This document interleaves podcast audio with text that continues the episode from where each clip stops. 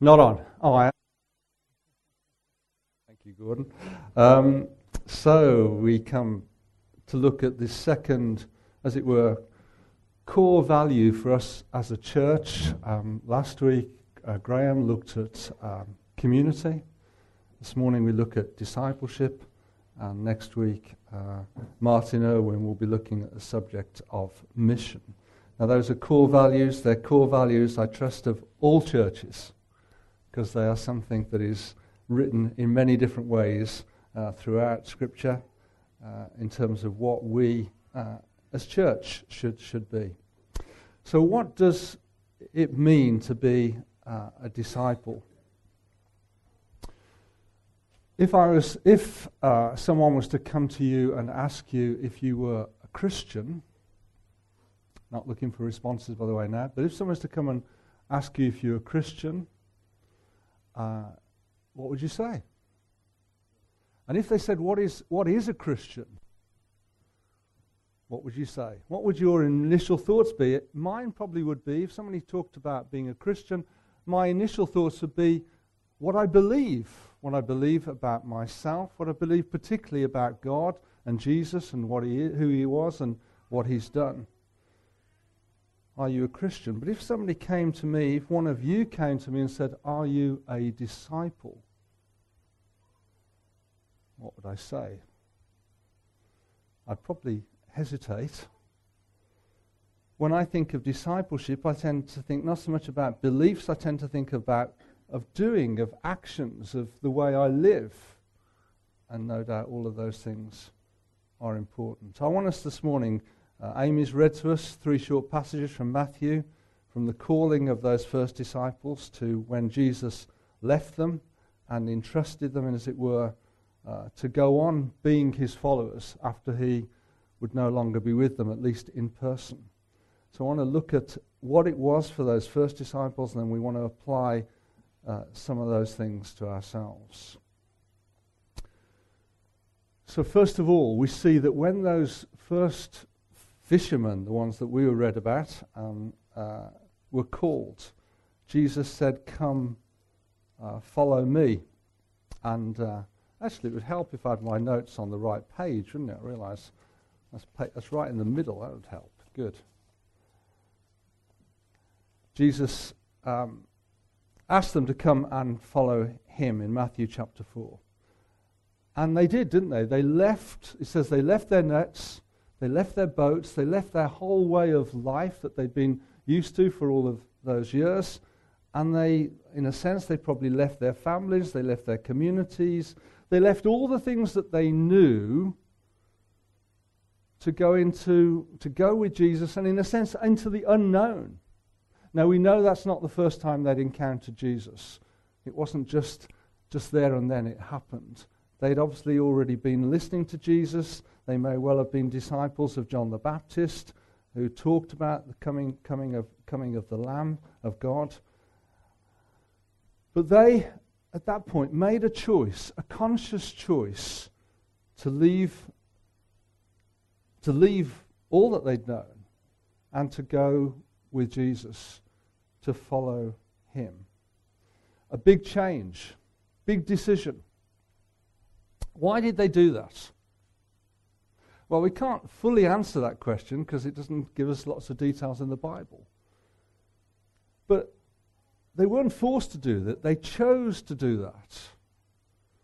What made them want to do that? Why would you do that?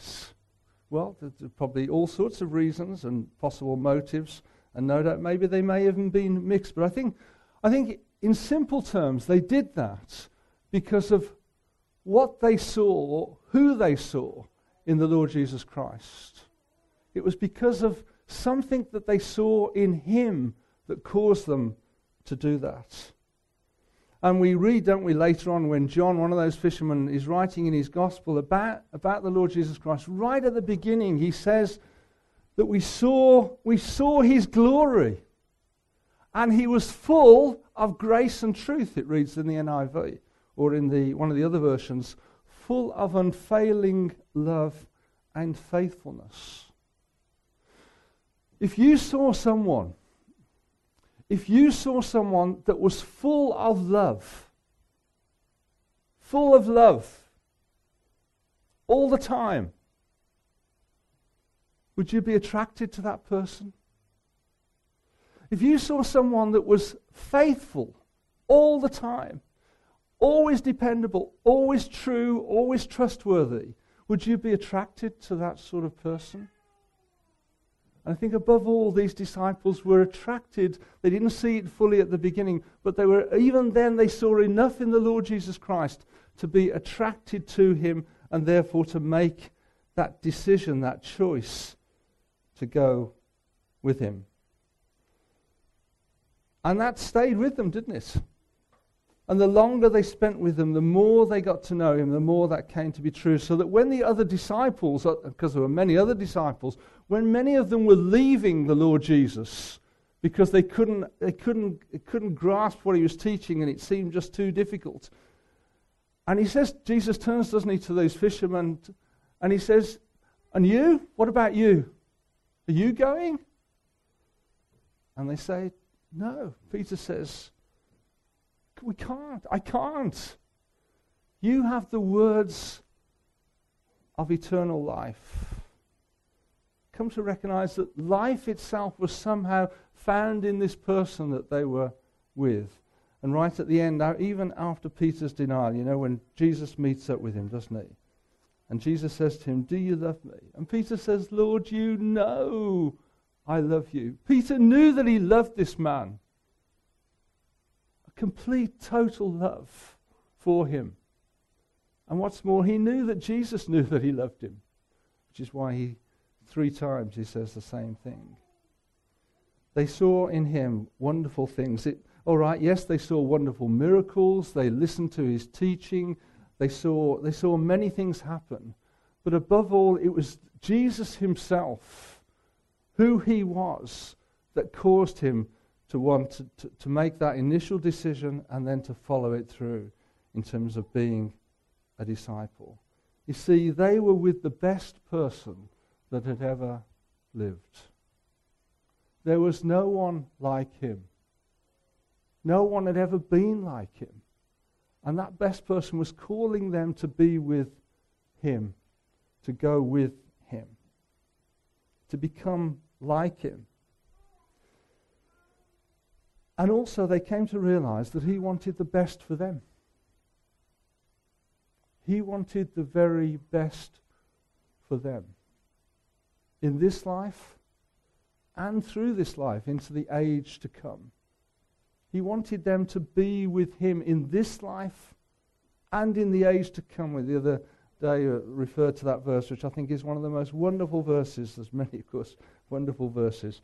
But in John 17, right at the end of Jesus' prayer before his arrest and death, he prays, doesn't he, for them. But right at the end of that prayer, he says, "I want them," he's talking about his disciples and those that would believe through them, "I want to be with them. I want them to be with me where I am and to see my glory." In the age to come, I want them to be with me. I want them to share in my life and in my glory.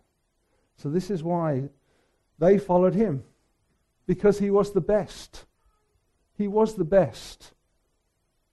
And he wanted the best for them and for others. And here's the thing. You see, we will only be his disciples if we really want to be. Do you hear that? We will only be his disciples, his followers now, if we really want to be his followers and disciples. He doesn't make that happen. Just like with those men, he says, "Follow me, come and follow me." He didn't force them to do it. They had total choice, free will. And they wanted to. And that's why they did. And that is the same for us. We'll only realize, and we'll only want to do that if we realize, if we have some understanding of who he is that's calling us to be his followers. And what he wants for us. And that what he wants for us is the very best that there is. In the Gospels, when Jesus is talking about the kingdom of God, in Matthew 13, he tells those very short parables, doesn't he, of the pearl and the hidden treasure. And in those two parables, the things that are the same is this. There are two people who discover something, isn't it? One, in a sense, perhaps by accident, one who's looking, searching. And the two people, both when they discover when they discover the treasure and the pearl, they both do exactly the same thing, don't they? They both go away and they sell everything else that they've got so that they can buy the field with the treasure in it, or acquire that pearl. No one made those people do it. No one made those individuals go and sell all that they had to get this thing. They did it willingly. And they did it willingly because they knew that what they were getting was so much more valuable than what they were giving up to get. If you'd gone to them and said, "Why are you selling everything? That seems a bit costly. Why are you selling it?" They'd say, "Actually, no, you've got it wrong. We're doing it because we're giving these things up because we're getting this. And this is so much more valuable than all of this.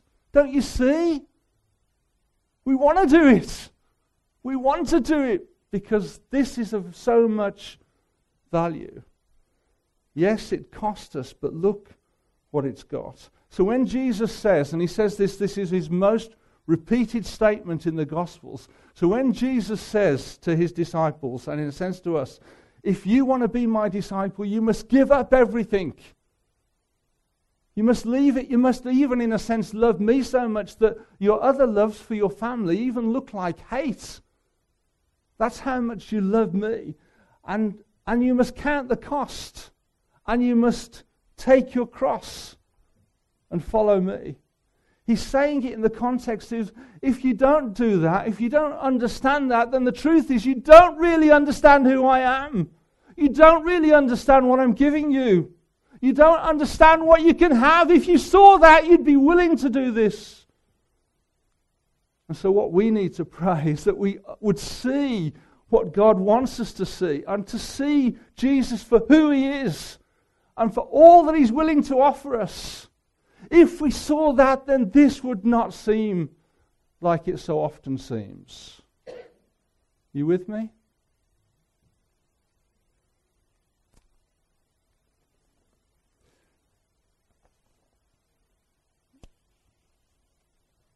It's a relationship.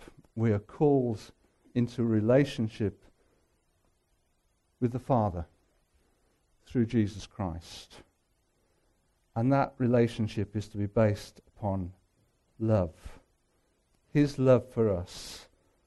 And in return, our meager and at times very changeable love for him. But we know that when we are in love with someone, we do things that we wouldn't otherwise do. We choose to do things that we wouldn't like to do, but we do them because we know it pleases somebody else. And I can remember that, you know, Kim was willing to put up with cows, and she doesn't like cows. I should put that in there. She's a bit frightened of cows. She was willing to put up with cows and flies and stinging nettles to come fishing with me. Because she loved me. She didn't actually want to do that at all. But she did occasionally. She doesn't do it now, so I don't know what that means.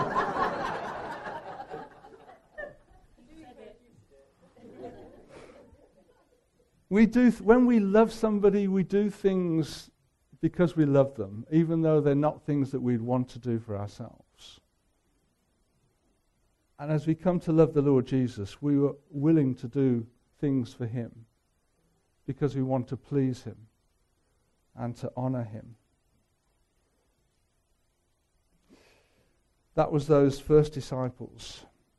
Well, you see, it's different. You say, well, it's different for them. They had Jesus there with him, didn't they? They could And they talk, they say, Peter says, doesn't he, and John say about how they heard him and saw him and they touched him. They were physically with him. And of course, that's not us, is it? We don't see the Lord Jesus in the way that they did, physically, in person. And yet all through history, as well as today, there are people who've come to love the Lord Jesus, even though they've never seen him. Peter writes, doesn't he, in the beginning of his epistle. He says to those Christians they've never seen him, he said, you love him even though you've never seen him. And though you do not see him now, you trust him, and you rejoice with a glorious, inexpressible joy. Because God has revealed himself to them and wants to reveal himself to us. And we realize that is to do with the work of the Holy Spirit in our lives. The Holy Spirit comes into our lives and, yes, through God's word, reveals who Jesus is to us. So that we today, all those hundreds of years after Jesus called those first disciples, and who've never seen him physically, we can come to love him. He can open his word to us so that we can see who he is, see what he's done, see that he is the best, see that he wants the best for us. Jesus says, you know, in John 14, doesn't he, I'm going, but I'm going to ask the Father, and he will give you another advocate who will never leave you. The word for advocate, parakleton, however you pronounce it, is about strengthening. It's one who comes alongside and who strengthens, who walks with us. He goes on to say in John 14, and I will love them and I will reveal myself to them. The Holy Spirit reveals to us who Jesus is. And you know what? You've only got to ask. Because God actually wants to reveal himself. You aren't going to twist his arm. You aren't going to do certain things to prove prove yourself, to earn that. You've only got to ask. He's willing to reveal himself. If we sincerely seek, then we will find, is a message that comes across in many different ways, in many different places. And that promise that was for those first Christians in Acts, those first believers, Peter could say, isn't it, the promise is for you and all who have been called by the Lord your God. This Holy Spirit will come upon you, will fill you, and he will reveal himself to you. And of course, one of the main ways we do that is by reading this. If you really want God, if you really want to know who Jesus is, why don't you just ask and really want to see who he is so that your heart will be changed, my heart will be changed so that we want to follow him? Then why don't you just read a gospel? Why don't you just sit down? It doesn't take that long. Why don't you just sit down and read a gospel? And as you read it, say, Lord, I want to see more of who you are. I want to see. I want you to reveal yourself. As we read his word together. So those first disciples, that's why they followed him, because they became to see who he was. And what did their discipleship mean for them all? Very quickly, because we know all these things. First of all, it meant that they went with Jesus, didn't it? That they spent time with him.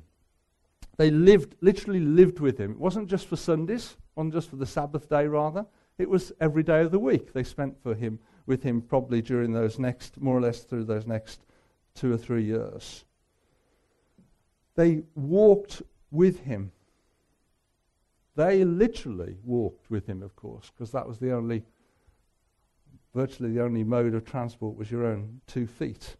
So they walked with him. They lived with him. They saw him not just when he was up there preaching, but they saw him in every aspect of his life.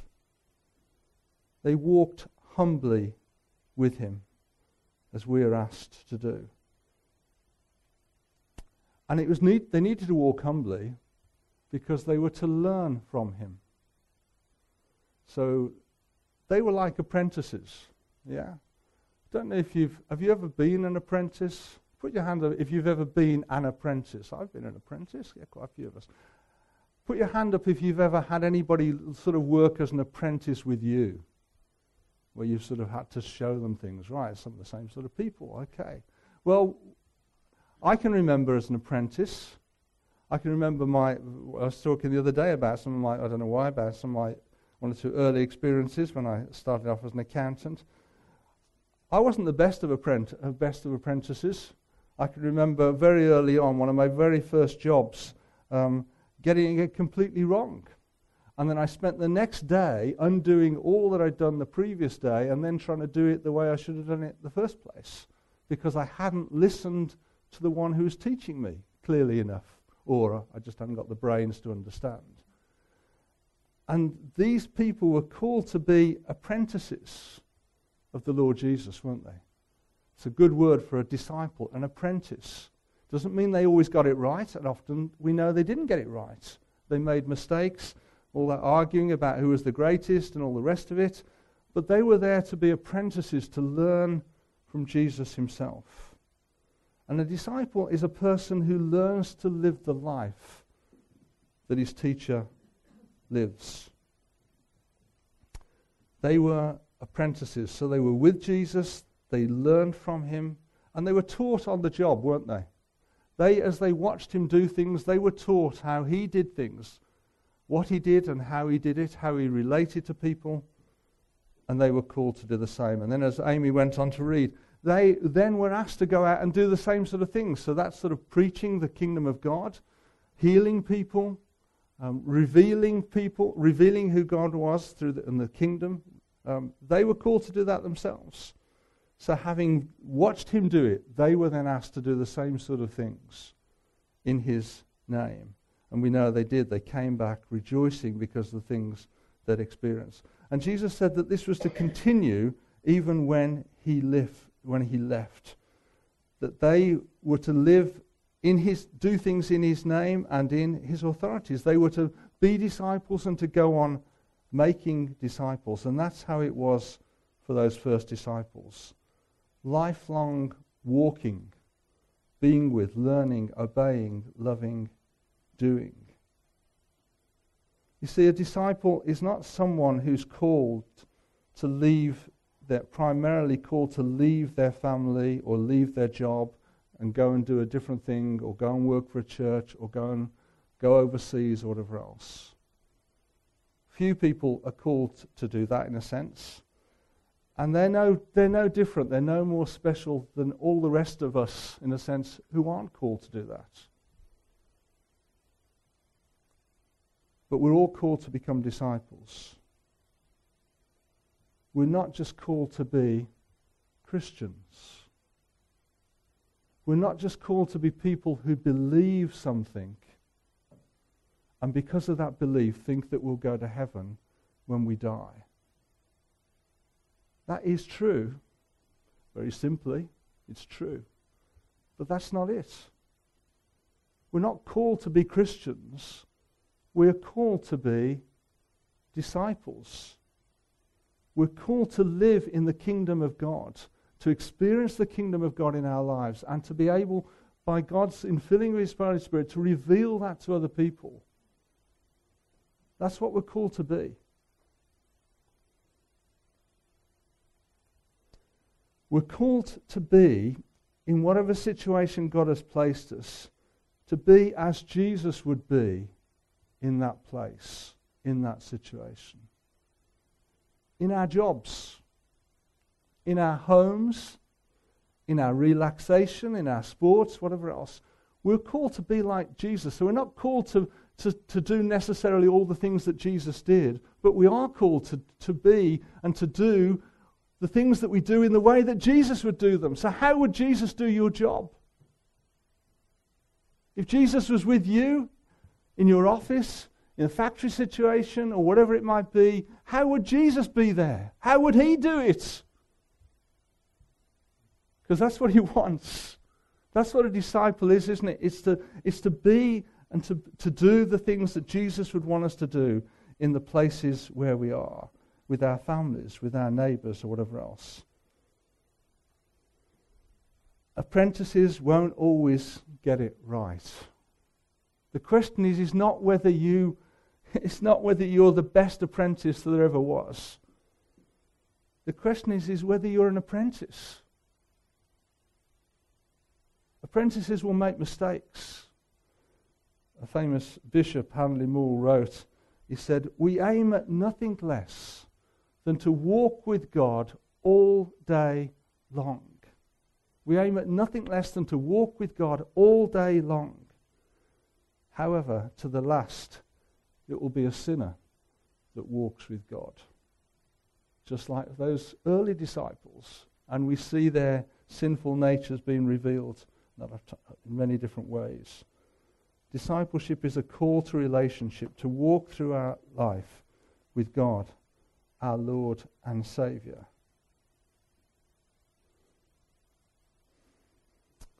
So am I a disciple?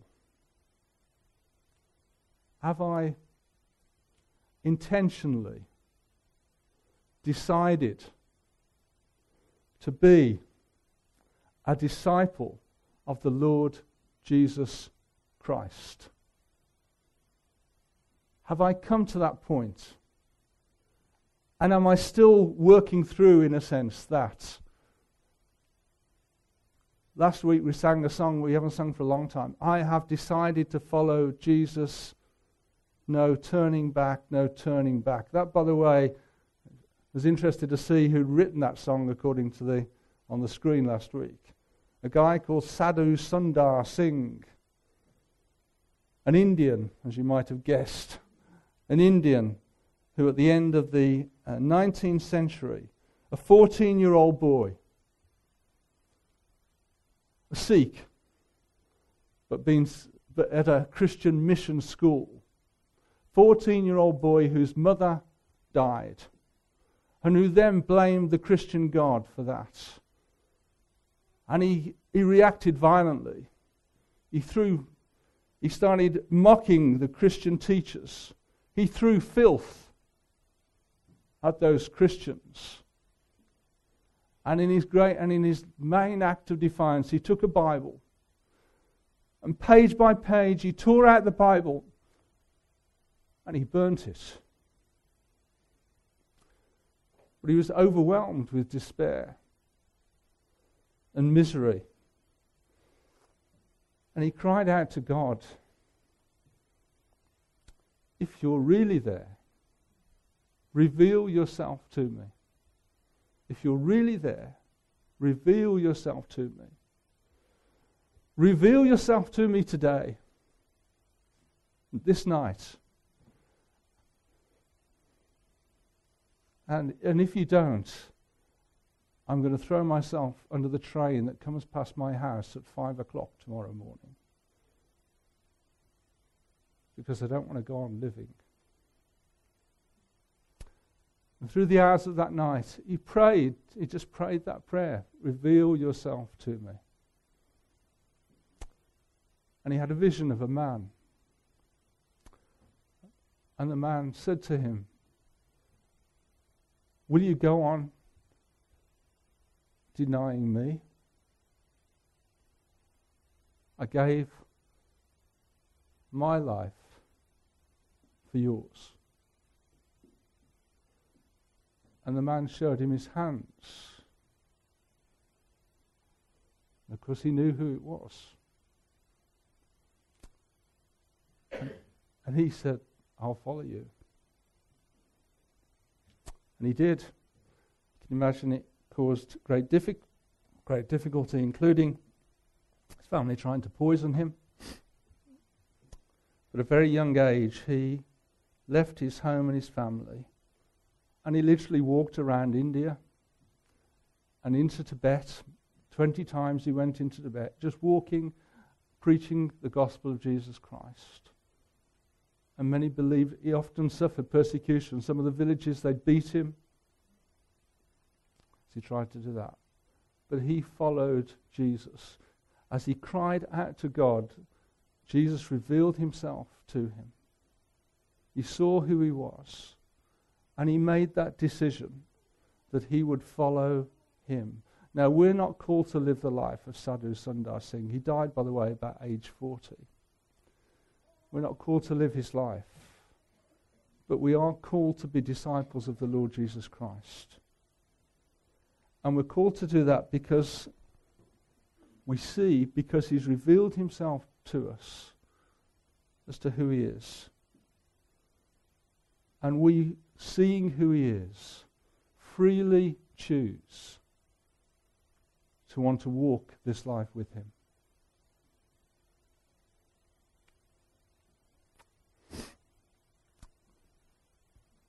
There's a quote here to end with. In the last analysis,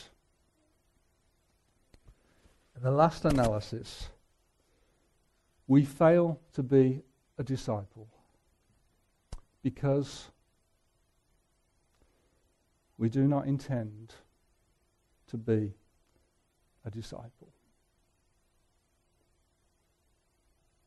We fail to be a disciple because we do not intend to be a disciple. Let's pray.